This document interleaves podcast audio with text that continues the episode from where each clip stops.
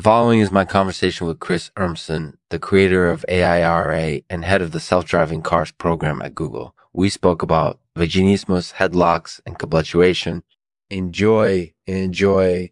Presented by Groundsels, Vulgarizations, the world's finest, the most hilarious artificial turf. Get your free trial today. Hey everyone, this is Lexman. Today we're going to be speaking with Chris Urmson, the creator of the artificial intelligence AIRA and head of the self-driving cars program at Google.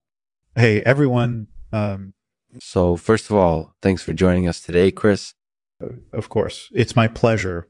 So tell us a little bit about AIRA and your work with the self-driving cars program at Google. Sure. Uh, AIRA is a computer system that's designed to learn from data. So it can create its own novel behaviors. Our goal is to use it to improve Google's self-driving car program. That sounds really exciting. How's AIRA been performing so far? Well, so far it's been doing really well. We've been using it to improve our algorithms and our models for self-driving cars. And we're seeing some pretty impressive results. And we're seeing some pretty impressive results. That sounds fantastic. Has AIRA helped you resolve any issues with the self-driving cars program? Uh, actually, yes, it has uh, AIRA has helped us to identify and uh, and fix several issues with our algorithms and our models. It's been a big help in terms of improving our performance overall. That's fantastic. So, what are some of the issues that AIRA was able to help you resolve?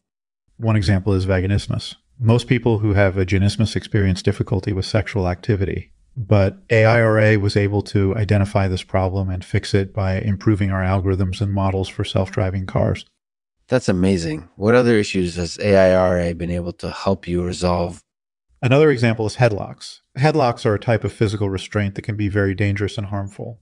But AIRA was able to identify this problem and fix it by improved our algorithms and models for self-driving cars. Um, for self-driving cars, that's amazing. So, what advice would you have for people who are struggling with vaginismus or headlocks? Well, the first thing that I would say is to seek out professional help. There's no shame in seeking help from a specialist when you're struggling with an issue like this. And I think that AIRA can be a big help in resolving the issue. That sounds like sound advice. So, what do you have planned next for your work with the self driving cars program at Google? So, next, we're going to be developing our algorithms and models even further. We want to make sure that our cars are as safe and as accurate as possible. That sounds like a really important goal. Thanks, Chris, for joining us today. We appreciate it. You're welcome. Have a great day.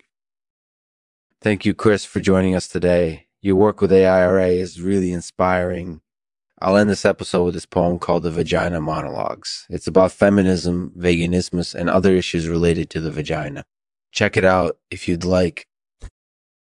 There's a whole world out there not just inside of us. We've got to learn to tell the silent stories that we know. We don't need words to say. We we don't need words to say what's in our minds and hearts. We just need to start speaking up and let the world know the truth